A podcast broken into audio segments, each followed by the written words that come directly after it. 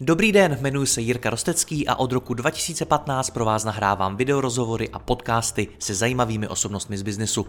Mým cílem je předat vám co nejlepší inspiraci o podnikání a řízení firem, prakticky a dohloubky.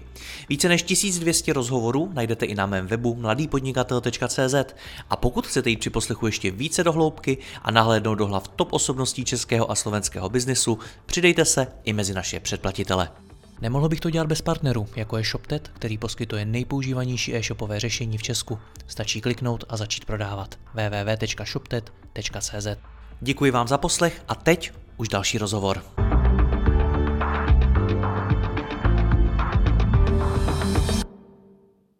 Účetnictví startupu. V čem je jiné, jak k němu přistoupit a na co si dát pozor? Pokud sami startup zakládáte, tenhle rozhovor je pro vás. Povídat si budu s Jardou Pokorným, který v rámci firmy Účtotým poskytuje firmám účetní a daňové služby, a to třeba i startupům. Jardo, já vás vítám zpátky, dobrý den.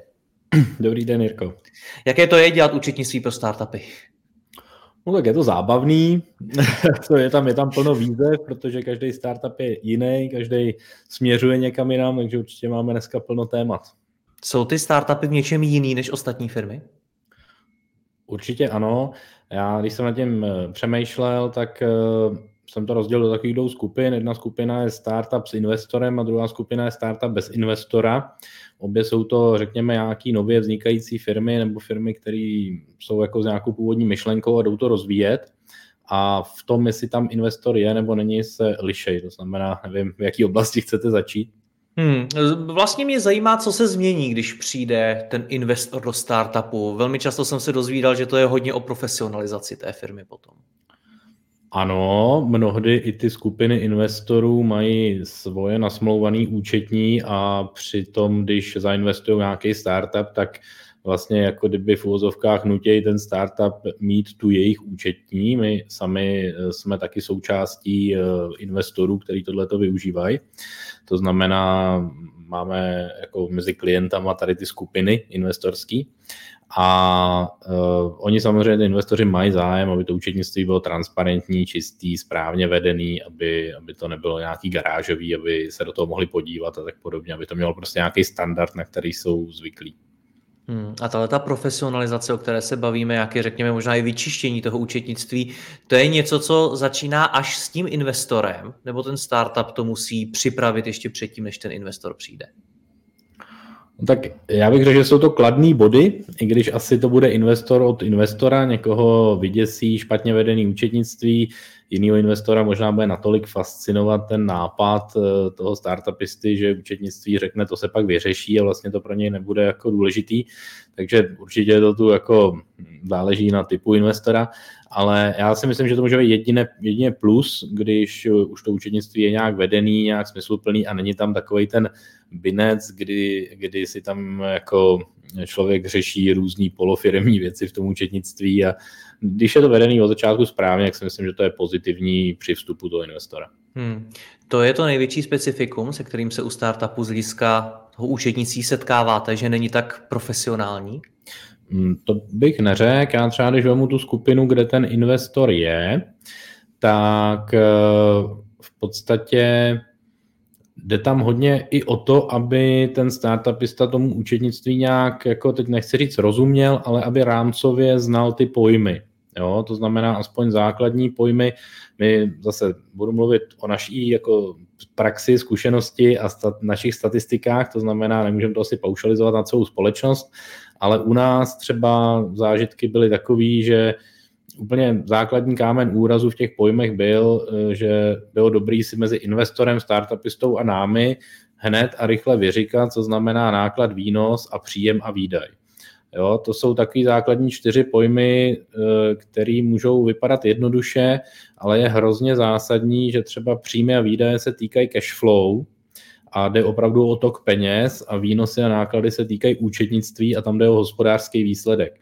A tyhle ty čísla se rozbíhají. Nikdy se vám výnosy nebudou rovnat příjmům a tohle je základní nějaký terminologický kolaps, který jsme zažívali mezi startupistou, jeho reportama, jeho investorem, protože samozřejmě ty investoři těmhle pojmům rozumí a když jim dáte do výkazu, ale takovýhle máme příjmy a oproti tomu takovýhle náklady, tak už se rozcházíte v pojmech úplně v tom základu a to samozřejmě nepůsobí dobře. To znamená, já jsem slyšel i u konkurentů mojich, že chtějí ty klienty edukovat v účetnictví, to já úplně dělat nechci s tou naší firmou, ale myslím si, že si musíme rozumět v základních pojmech a to bych řekl, že jsou tyhle ty rozdíl mezi výsledovkou účetní a cashflow.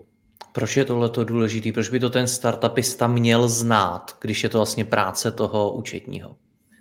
No, ona je to práce účetního, to je pravda, ale ten startupista, pokud chce sledovat zdraví své firmy, což by ho zajímat mělo, mělo by ho zajímat, kam se posouvá, aby to těm investorům mohl odprezentovat, tak určitě musí sledovat nejenom výnosy, náklady, zisk, ale musí sledovat i cash flow. Jo? A tam se ty investoři budou různě lišit. Někdo vám řekne, hele, mě zisk nezajímá, řekněte mi, jak vypadá banka, jak vypadá bankovní účet, jak vypadá tok peněz. Někdo zase bude říkat, mě ten tok peněz nezajímá, ukažte mi, jak vypadá výsledek hospodaření. Ale já jsem přesvědčený o tom, a dělám to taky u těch, u těch našich SROček a u našich klientů, že zdraví té firmy se skládá z těchto těch klíčových ukazatelů v kombinaci. To znamená mít zdravý zisk a mít zdravý i cash flow. Hmm. Z vaší zkušenosti je zdraví firmy něco, co startupistu zajímá? No, zajímá to ty investory. Hmm. Já, Já se na to ptám, na... proto možná se vás to nepřekvapí, že ty startupy přece jenom jsou firmy, které chtějí rychle růst, chtějí rychle nabírat podíl na trhu, například noví uživatele a tak dále. A je z mý zkušenosti nějaké zdraví, stabilita té firmy, její pevný základy a podobně, něco, co přichází až postupem času.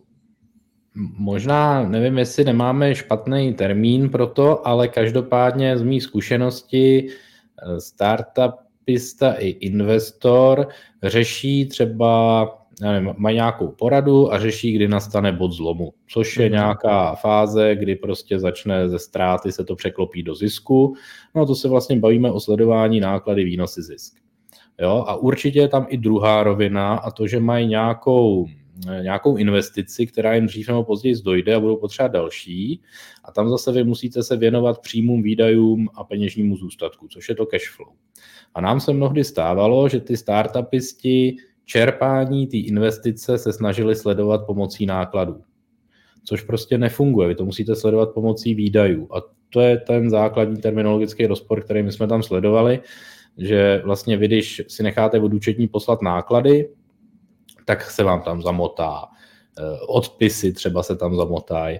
A to jsou vlastně věci, v tom účetnictví existují náklady, které nejsou výdajem.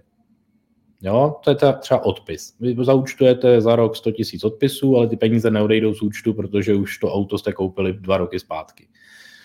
Jo, takže tohle je hrozně důležité a oni, když ty startupisti pak posuzují vlastně, že mají měsíčně takovýhle náklady, to znamená, že jim ta investice vydrží ještě na takovou dobu, no tak se samozřejmě pak zmílej a všichni jsou z toho nešťastní, protože prostě nesledovali výdaje, ale sledovali náklady.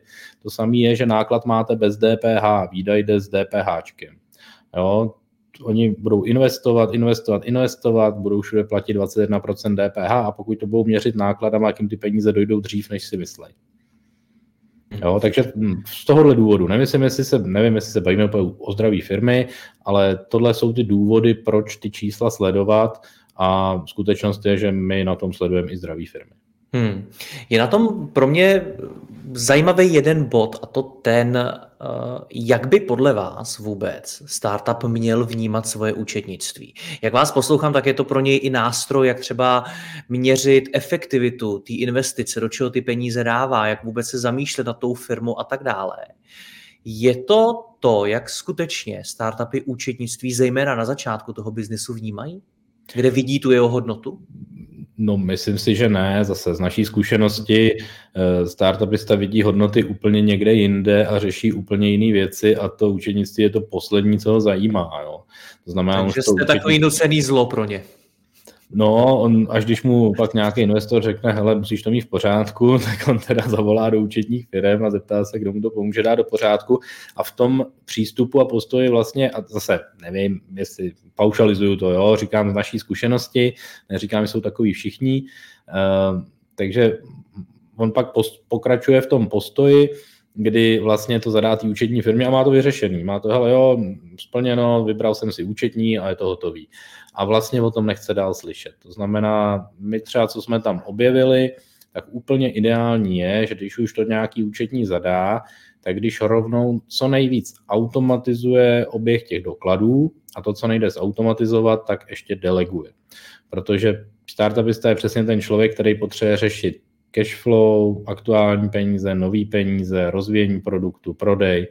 A on opravdu nemá čas jako v tom všem a to je jako dynamický průběh všeho tohohle, takže on nemá čas řešit to účetnictví. A je, je potřeba, když to má být nějak smysluplně vedený, tak aby buď jsme ten objekt dokladů zautomatizovali společně a zdigitalizovali, anebo když tam něco zautomatizovat úplně nejde, tak aby tam měl aspoň nějakou asistentku nebo virtuální asistentku, která mu pomůže trošku tady ty věci vyřídit, aby to nemusel řešit, protože když mu pak účetní napíše, hele, nedodali jste nám podle banky těchto 10 dokladů, no tak on se prostě nemá čas tomu věnovat a, a řeší dynamicky úplně jiné věci. Hmm. Čtu z těch vašich odpovědí mezi řádky, že se tam v tom všem může skrývat ještě jedna zajímavá výhoda uh, startupů a to je to, že startupy jsou většinou si technologicky zaměřený a smýšlející firmy.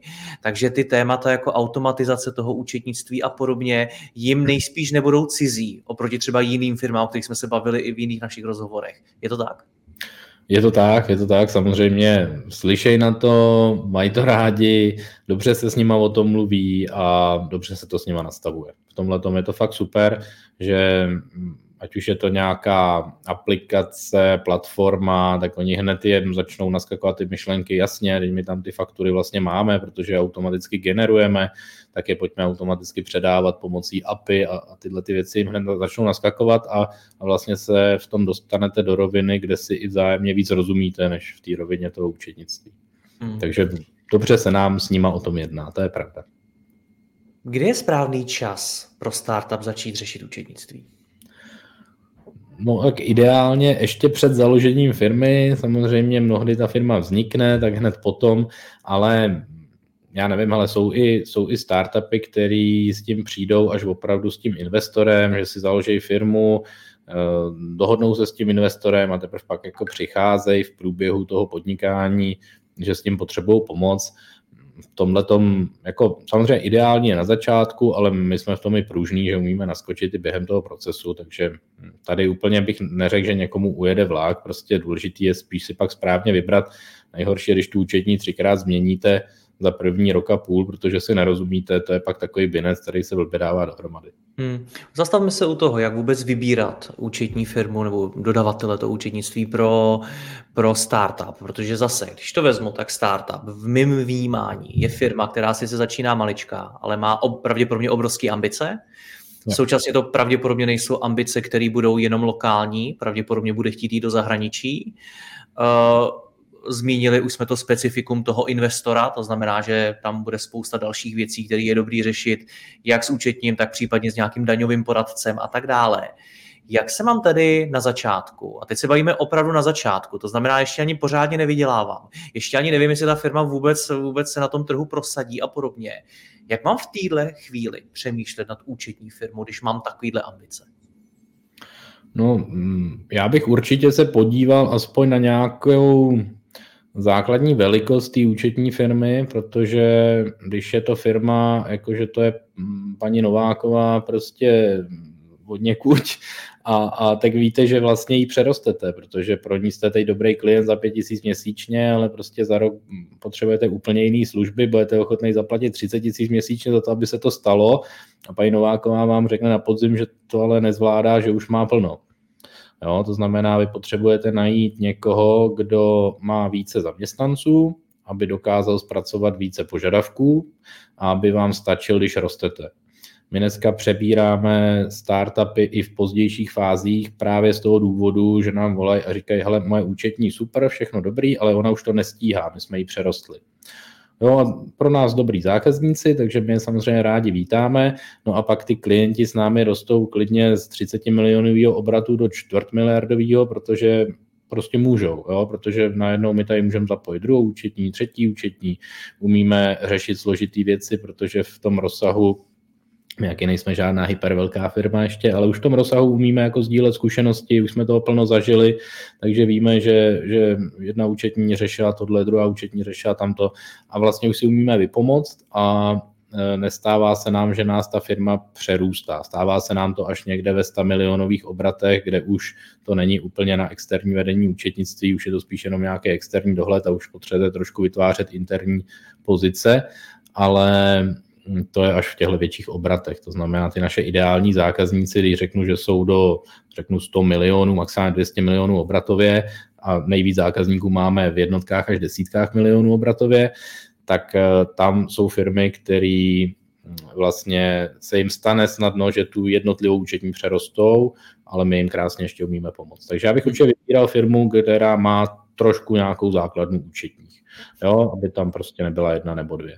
No a pak samozřejmě startupisti jsou mladí, dynamičtí lidé, hodně žijou v onlineu, zase z mojí zkušenosti, takže aby se ta účetní firma nebála těchto těch věcí. Jo. To znamená, už dneska plno firm je v online účetních, ale musí umět komunikovat online, musí zvládat nějakou dynamickou mladou komunikaci, a já teda na pozici startupisty, ale to už je trošku moje deformace, to není si úplně relevantní, tak eh, já na pozici startupisty bych, startupisty bych určitě si vyříkal na začátku s tou účetní nebo účetní firmou, jestli mi chtějí pomoct nebo mě chtějí jako významně do hloubky edukovat o tom, co jsou odpisy a podobně.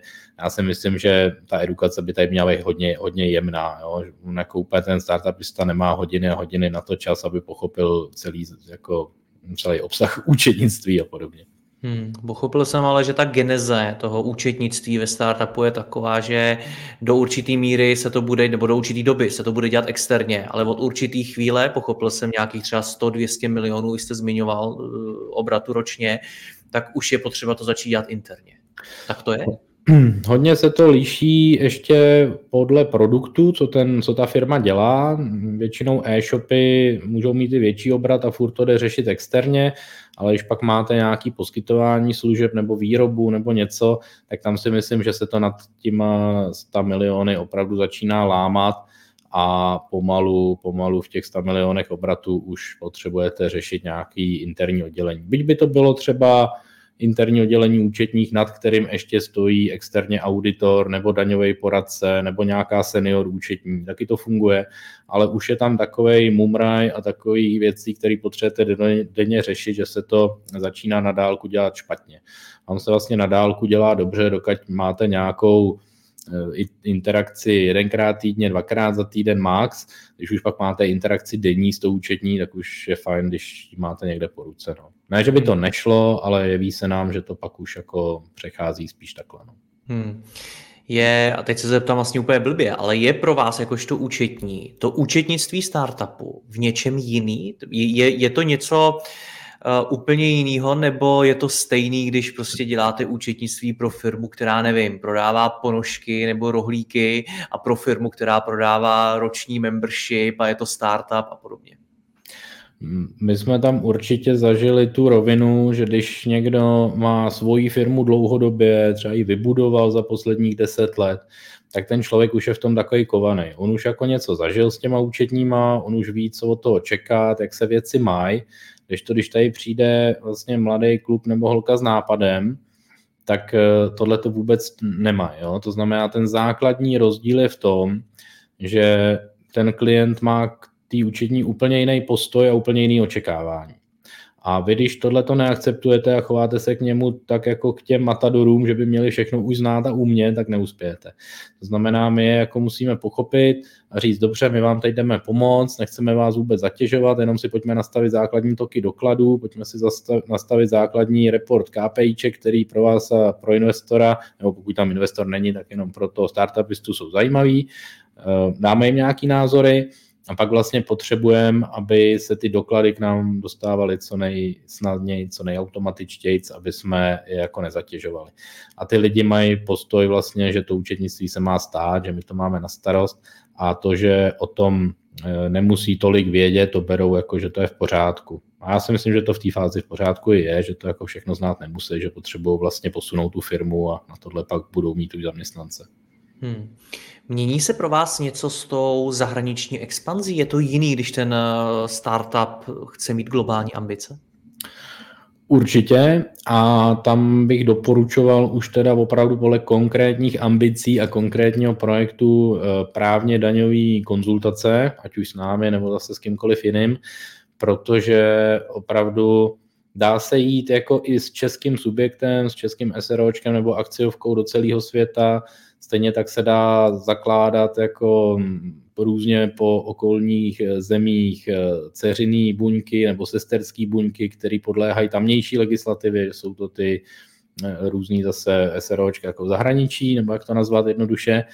A to opravdu může mít dalekosáhlý právní a daňový dopady a je potřeba to na ten projekt jako dobře zanalizovat, abyste věděli, jaká cesta je nejoptimálnější.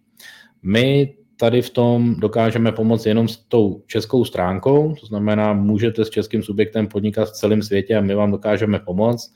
Jakmile si ale založíte GmbH v Německu nějakou firmu, tak už tam, a my teda máme nějaký partnerský vztahy v Německu, na Slovensku, v Rakousku, kde umíme jako zprostředkovat, ale už vlastně jakoby partnersky zprostředkujeme tamnější účetní kancelář, která to tam účtuje. Hmm. Jo, my už nedokážeme jakoby vést německý účetnictví, to není náš šálek kávy. A jak to v praxi probíhá na tom trhu? Mají ty startupy, které jsou rozkročený do více zemí a mají tam třeba svoje ceřinné společnosti, mají spíš jednoho dodavatele pro všechno, který dokáže dělat účetnictví v těch jednotlivých zemích, nebo se to spíš kombinuje, že prostě pro Německo mám účetní firmu, pro českou účetní firmu? Jak se to vlastně dělá? Já, já jsem teda určitě zažil tu kombinaci a to z toho důvodu, že jsme byli jeden ten český článek. Mm-hmm. No. Samozřejmě tím pádem jsou tu i nadnárodní skupiny, které se vám o to postarají v celé Evropě. Nevím, jak to tam bude cenově, jestli to bude dávat jako tomu startupistovi smysl a podobně, ale to já vám o tom nemůžu moc říct, protože to není to, co bych zažil, protože samozřejmě my jsme do toho vždycky naskočili, když jsme byli český článek a měli jsme k sobě partiáka v Rakousku, partiáka na Slovensku, partiáka v Německu nebo někde v Británii, LTDčko a tohle to uh, znám. Jo, ale když byste poptali nějaké skupiny, které jsou rozšířené po celý, eh, po celé Evropě nebo světě, tak eh, není vlastně důvod, proč by vám to nezajistili. Je to spíš otázka hmm. nákladů, protože tyhle skupiny jsou velký, mají jiné ceny než ty lokální účetní kanceláře, takže nevím, jestli úplně to, to správný pro startupistů z pohledu nákladů. Hmm. Vnímám tady ale, že i tu účetní firmu je pravděpodobně dobrý vybírat i z hlediska toho daňového poradenství. Účetnictví a daňové poradenství jsou dvě odlišné disciplíny, byť spolu souvisí, ale vnímáte to tak, že když už vybírám tu účetní firmu, že mi musí být schopná i poradit po té daňové stránce? Ale my to samozřejmě nabízíme, ale když mám být úplně upřímný, tak já si nemyslím, že by to byla jako nějaká podmínka, kterou bych si hlídal. Naopak, a teď budu trošku mluvit i proti nám, ale prostě já chci klientům pomoct, tak to řeknu. Eh, naopak si myslím, že když budete mít eh, účetní kancelář a pak nezávislého auditora a nezávislého daňaře, tak můžete jako mít takový jako pevnějc pod nohama s tím, že víte, že to celý nestojí a nepadá na jednom člověku a máte i vlastně nějaký kontrolní mechanismy mezi tím. Já jsem strašně rád, když třeba, protože my se soustředíme čistě na vedení účetnictví. My samozřejmě zprostředkováme daňové poradenství, audity, právníky, ale já jsem strašně rád, když eh, vlastně ta firma, kterou my třeba nabíráme, má vlastního auditora nebo daňaře, protože Oni nás pak jako dokážou dozorovat, kontrolovat, eh, my si stojíme za tím, že to děláme kvalitně, takže nám to nevadí a ten klient je pak takový, že ví, že má jistotu, že vlastně jedna i druhá stránka funguje dobře, že kdyby daňař nefungoval, tak my to řekneme, kdyby my jsme nefungovali, tak daňař to řekne, když máte všechno zabalený v jednom, tak vlastně je to takový, že když není průšvih, tak nevíte, co se tam děje. Hmm. To máte takovou preventivní kontrolu průběžně. Toho investora už jsme načali, už jsme se ho několikrát dotkli. Zajímá mě ještě, jestli to něco mění v tom účetnictví, jestli to, že mi přijde investor do firmy, jestli to třeba nějak výrazně zkomplikuje to účetnictví, nebo prostě vám jako účetním, jestli to přidá práci. Nevím, jestli přidá práci, ale určitě se to zkomplikuje a zkomplikuje se to, a teď nemyslím nějak jako právně nebo obchodně, ale účetně jsou tam složitější operace a to zejména s tím vstupem, protože ten může mít různé podoby, jo, tam prostě Můžou to být příplatky mimo základní kapitál, můžou to být zápůjčky, můžou to být nějaké zápůjčky, které se později konvertují na nějaké podíly jo, v té firmě. A poměrně bývají to složitý smlouvy, mnohdy v angličtině, takže určitě to má svý specifika a když nikdo neúčtoval startupy s investorem, tak na to může zprvu eh, valit oči ta účetní, to znamená, je dobrý tam mít nějakou zkušenost se zainvestovanýma startupama, když třeba vybíráte tu účetní. A Potom další specifikum velký je, že ten investor tam naleje peníze, vy začnete utrácet a vlastně začnete být daňově pro ten finančák takový maják, protože začnete mít vratky DPH, začnete být ve ztrátě rok co rok, dokud to nevytáhnete přes ten bod zvratu. No a to samozřejmě na finančáku blikají všechny červený světýlka, že ať se na to podívají, co se tam děje, že tam nikdo neodvádí daně a, furt jsou v mínusu a tak.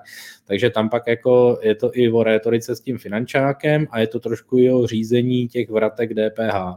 Vy dneska máte vlastně možnost si nechat vracet DPH až tři roky od toho DUZP, kdy to nastalo, to znamená, my tam u těch startupů i pracujeme s tím, že když třeba očekávají, že budou mít ty příjmy za rok a cashflow to zvládne, takže ty vratky posouváme klidně do budoucna, aby jsme zbytečně ten finančák nedráždili a neříkali, teď nám vraťte milion a budeme to tady tři měsíce složitě obhajovat, co se vlastně stane v budoucnu, tak radši to vlastně, pokud to cashflow dovolí a tomu startupistovi to dává smysl, tak to posouváme do období těch výnosů, kdy se to zase vykreje a ten finančák tolik nedráždíme.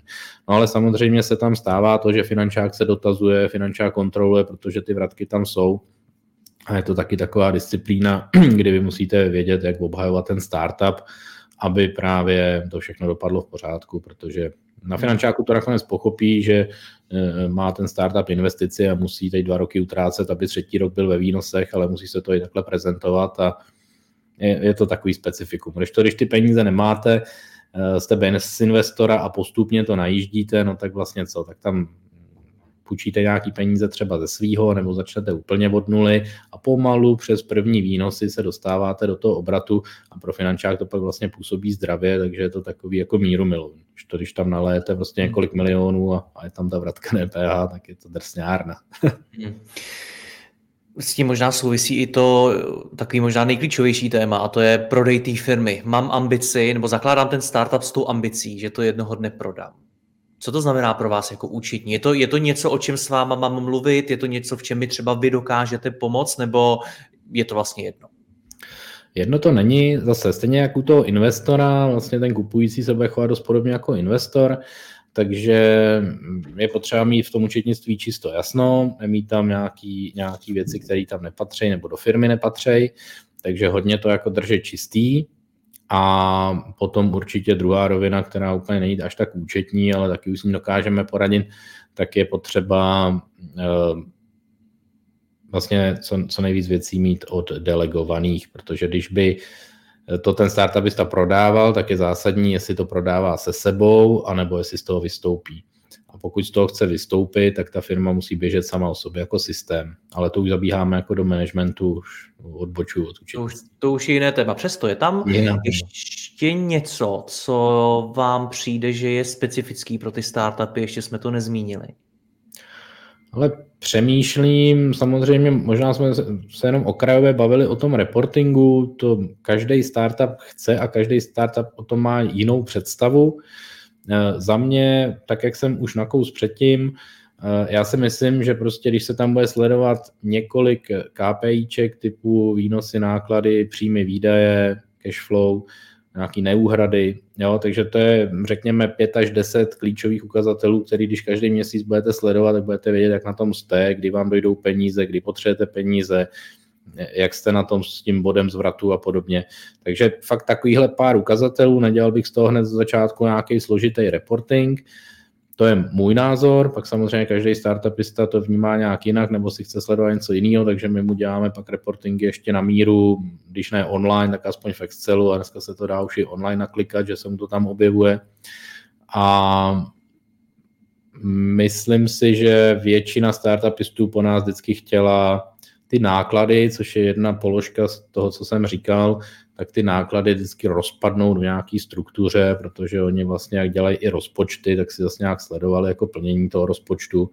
Takže určitě jako nebyl startup, který by nechtěl řešit reporting, to si taky vybavuju. Hmm. A pak máme účetní klienty, který to třeba nějaký menší ani neřeší, protože jsou zvyklí, že to řídí podle bankovního účtu nebo podle pocitu nebo podle něčeho jiného, ale každý startup by to ten reporting nějakým stylem chtěl řešit.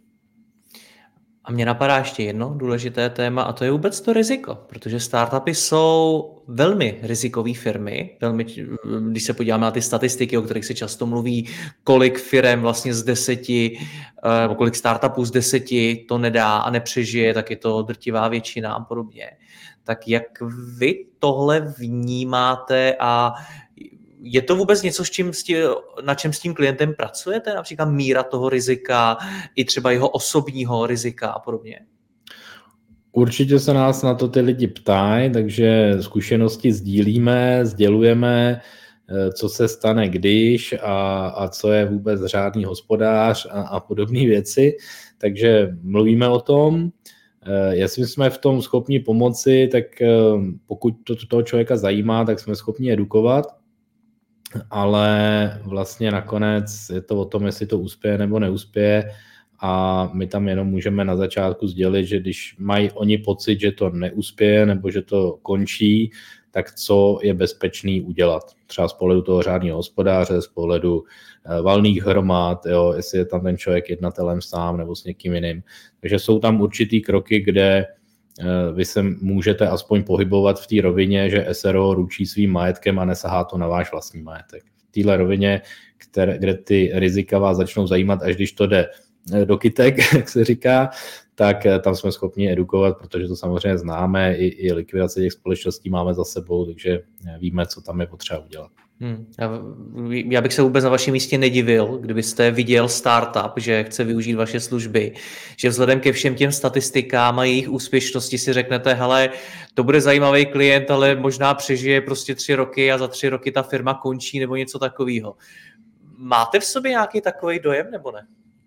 Uh, mám, mám a skutečně nějaký firmy za dva, tři roky končí. Eh, nám to nevadí, protože prostě takový je startupový trh. Eh, statistiky asi budou říkat, že jeden z deseti uspěje možná. Eh, my si hlídáme samozřejmě to, aby jsme měli zaplaceno za naše služby formou nějakých měsíčních pladeb, takže tam my v tom nemůžeme nějak extra zahořet, když si tohle hlídáme. A, a náš fokus pak je, hele, pojďme mu co nejvíc pomoct z té naší pozice a, no a zbytek je na něm, že na podnikateli. Já dokonce i vnímám, že u nás má větší úspěch startup, kdy člověk něco dlouho dělá v práci, pak uteče a začne to dělat na sebe. To funguje, to většinou neupadá. No a ty startupy, kde je ta myšlenka, byť je tam třeba pak ten investor, tak tam je ta úspěšnost už menší. No. Hmm. A když to nevíde, tak to prostě později pouštíme a, a ten člověk z toho vystupuje a prostě to končí, ale takový je asi startupový ekosystém, no, takhle to je. Neúspěch je součást hry. Takže jinými, jinými slovy, uh, řeš účetnictví co nejdřív, vyber si na to dodavatele, se kterým můžeš růst, který ti bude rozumět a vzdělávej a edukuj se v nějakých alespoň základních pojmech a v tom, co, co vůbec chceš sledovat. Je to, je to to, co byste hmm. doporučil, nebo ještě něco doplnil? Určitě tohle to a opravdu edukace v těch základech, a teď nechci říkat učte se účetnictví, jenom spíš jako manažerský, obchodní pojmy, který s tím souvisejí, to podle mě je fakt jako základ, který je, který je dobrý znát. Moc vám děkuji za rozhovor, ať se vám daří, naslyšenou. Děkuji, naschledanou. Děkuji vám za poslech tohoto rozhovoru a zvu vás i mezi naše předplatitele. Tvořím pro ně speciální rozhovory se zkušenými podnikateli, manažery, freelancery a dalšími profíky ze světa biznisu. V tématech jdeme ještě hlouběji a připravujeme pro vás konkrétní praktické zkušenosti z podnikání. Snadno tak objevíte cené zkratky a informace, které vám pomohou ve vašem biznesu. Více zjistíte na www.mladýpodnikatel.cz lomeno předplatné. Děkuji vám a zase někdy naslyšenou. Jirka Rostecký.